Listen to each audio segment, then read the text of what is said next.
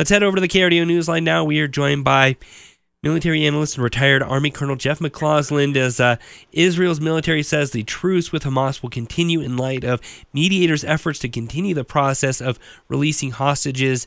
Jeff, good morning. What is the uh, very latest in this ongoing uh, dispute? Well, the ongoing dispute, as you say, there's like the pause has been extended for one more day. We'll probably see an exchange of the same ratio of 10 Israeli hostages for 30 uh, Palestinian prisoners and detainees coming out and largely going back to the West Bank.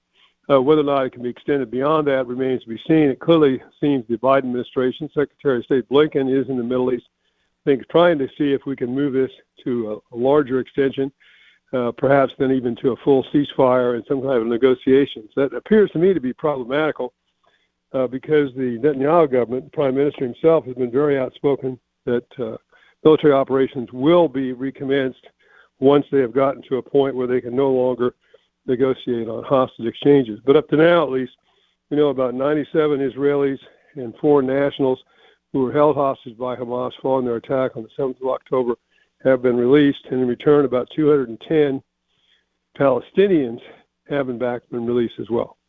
Yeah, and when you're talking about that, you know, nature of just having these being based off of uh, the hostage negotiations being problematic, uh, what would be, you know, maybe the better solution to um, get the hostages taken care of, but more importantly, find some kind of resolution to this uh, long-going dispute that uh, really got sparked off back in November?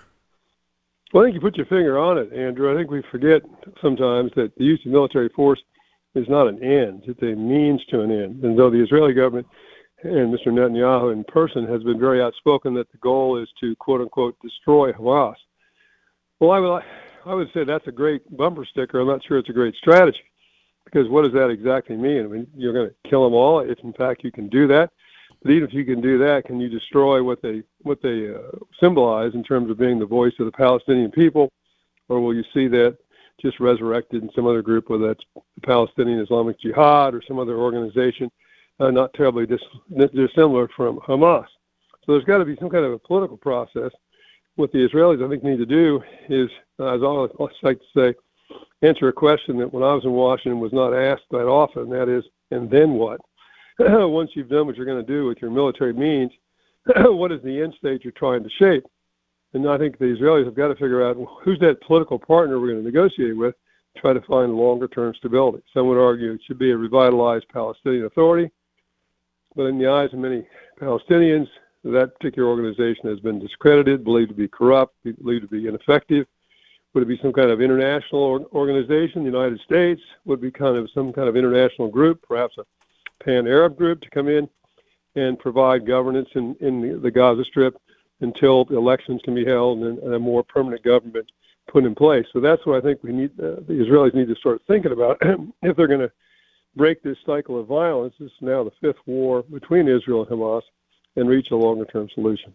Yeah, and we know uh, Prime Minister Netanyahu already had some criticism and uh, came back maybe under a little bit of controversy when he was recently uh, reelected and installed his uh, more conservative right wing government. And how is that uh, faring now, knowing, noting that this is now the fifth major war between the two parties?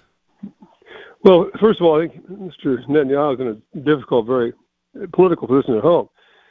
I mean, a, a recent poll in terms of the level of trust Israelis have in Netanyahu, he has four percent positive amongst the Israeli population.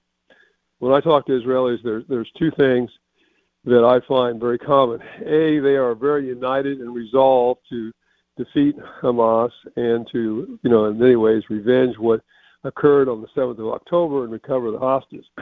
At the same time, however, they are very, very angry with their government, who they think let them down grievously on the 7th of October in the enormous intelligence failure. I mean, this is an organization, Hamas, you'd fought four wars with. You knew what they were all about. You knew what they intended. They're right there on our border. and somehow you were so focused on domestic things like trying to undermine the, the uh, Supreme Court in the country, which had caused widespread social unrest all across Israel, that you lost your eye on the ball. And as a consequence, 1,200 of our countrymen were killed, which, if you did the math in the United States, would be the equivalent of 40,000 Americans dying in a single day to a terrorist attack. So politically, he's in a pretty tough spot, and I'm not sure he can survive that.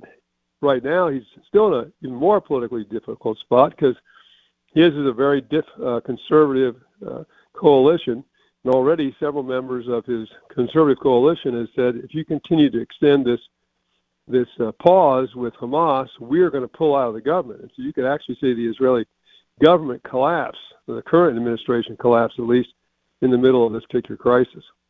And it seems like, you know, we've had a lot of attention, you know, rightfully so, on uh, this conflict, but there's still the ongoing war between uh, Russia and Ukraine as well. And how what what's the latest on that front? It seems that uh, really those efforts have almost maybe been overshadowed by the uh, kind of resurgence of uh, turmoil in the Middle East.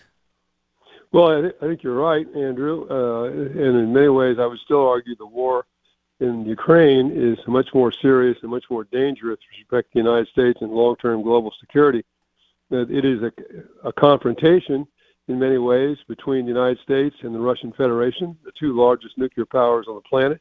Uh, missteps, accidents, ships bumping into each other in the middle of the night, planes going in the wrong direction, getting shot down, and you can see a dramatic escalation. We still have fighting in and around one of the largest nuclear power plants in Europe at Zaporizhia, uh, and we have intensified Russian missile strikes and drone strikes against Ukraine, now trying to destroy uh, energy infrastructure uh, all across Ukraine. As we get to winter, we have an ongoing counteroffensive by the Ukrainians, which is not gaining an awful lot of ground.